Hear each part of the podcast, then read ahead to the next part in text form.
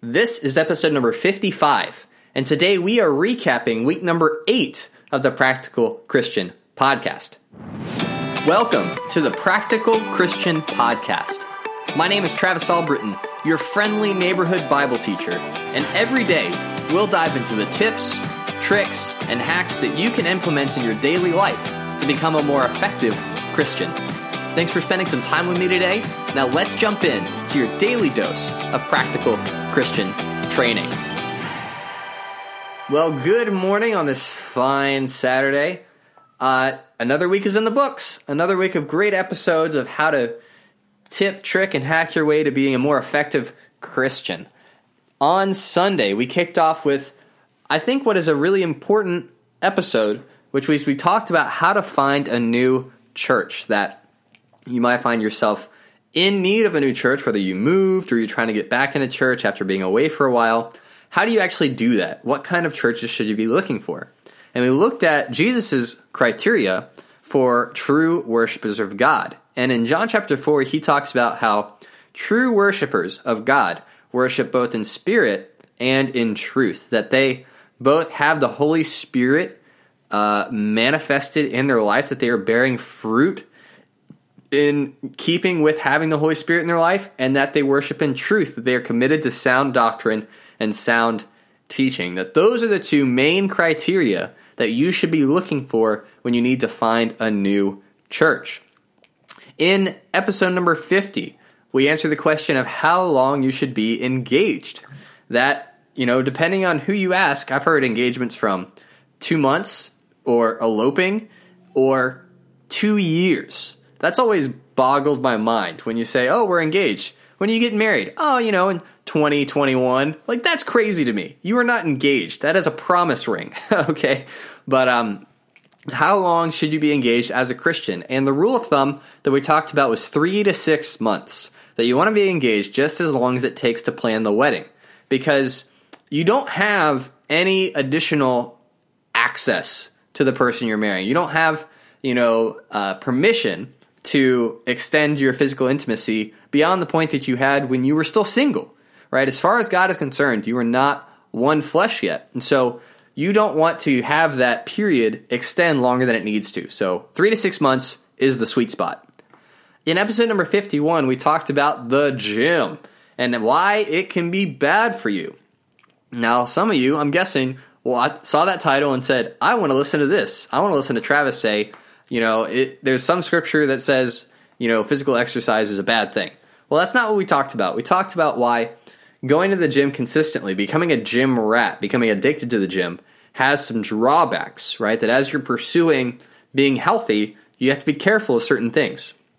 And those things were uh, being idolatrous about how you look, about having a negative body image, and you know, putting all this time and energy in, into trying to look a certain way and then the other thing that we talked about was working out or being invested in that over your spiritual growth, that you're more concerned with how physically fit you were instead of how spiritually fit you are. And that we're, what we're looking for is balance, right? That God wants us to be healthy, He wants us to have healthy lives, uh, but not at the expense of our spiritual growth. That our spiritual strength, our spiritual growth should always come first. And the rule that we talked about in order to have that proper balance in your life is that you should not go to the gym unless you've spent time with God during that day.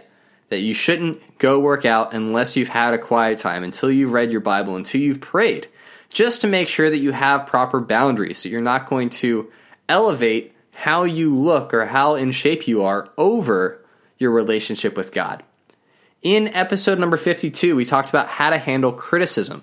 No one likes being criticized. No one likes being told they did something wrong. But it's really, it's, it's actually very useful because criticism shows us areas in our life that need to improve, things that we can change to become better, to become more effective, to become more like Jesus. So criticism is not something to be avoided, and it's something that actually comes up naturally in a healthy relationship. It can serve as a marker for us to say, you know what? If I received that criticism, maybe this is something I need to investigate, something I need to look farther into, you know, to validate the idea or say, yeah, I do need to change that in my character. I do need to grow in that area. Criticism can serve as that uh, that catalyst. All right. So see criticism not as a negative thing, but as a, a really positive thing. And that it's not a personal attack on you, it's just an opportunity for you to be better. In episode number 53, we talked about finding the right mentor, that having a mentor is one of the fastest ways to grow, whether that's in your job, whether that's uh, physically, whether that's in some kind of skill, or just as a Christian in general. Having a mentor is one of the fastest ways that you can grow. And there are three things that you need to do to find the right mentor. Number one, you got to ask what it is that you're trying to grow in, right? That you're not going to ask Tom Brady to teach you ballet. But if you want a football coach, Tom Brady's a great person to try and pursue. You might, you know, have some bad luck trying to get access to him, but think about it like that, you know? So what is the thing that you're trying to grow in?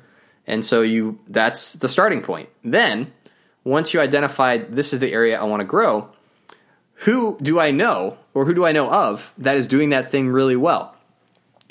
So they don't have to be an expert in everything. They just have to be farther along than you are. And it's definitely ideal to find someone who's like 10, 15, 20 years or 20 steps farther down the path than you to be a mentor versus your buddy who's one or two steps farther down the path. They're both useful, but obviously one is going to get you much farther and much closer to where you actually want to be, all right? And then number three, you have to make yourself super available for that person.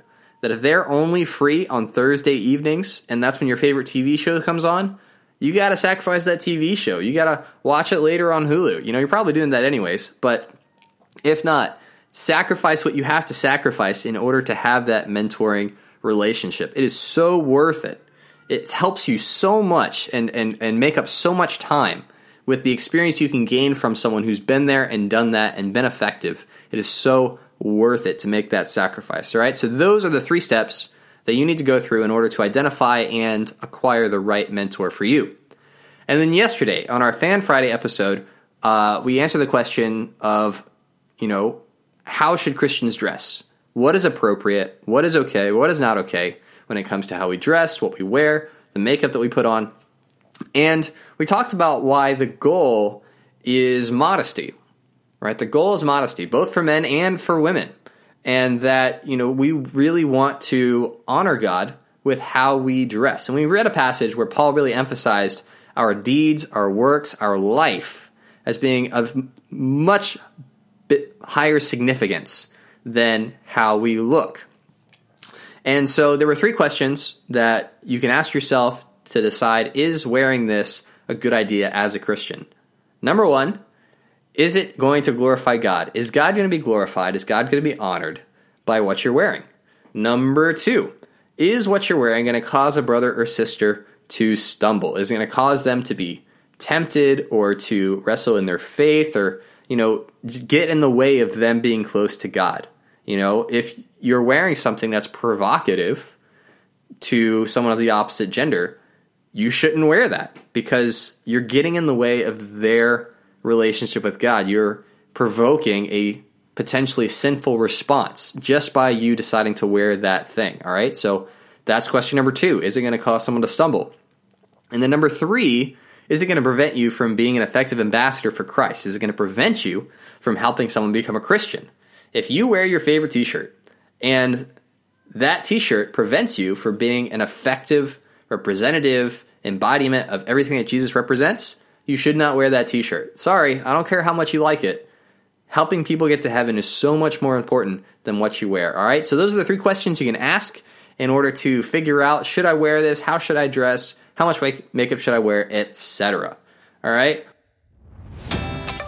Well, that is it for this week on the Practical Christian Podcast. If you like what you heard, smash that subscribe button to get daily practical tips just like these. Leave a review to tell me what you think of the podcast and head on over to the Facebook group to let me know what you want to hear in future episodes or just to say hi.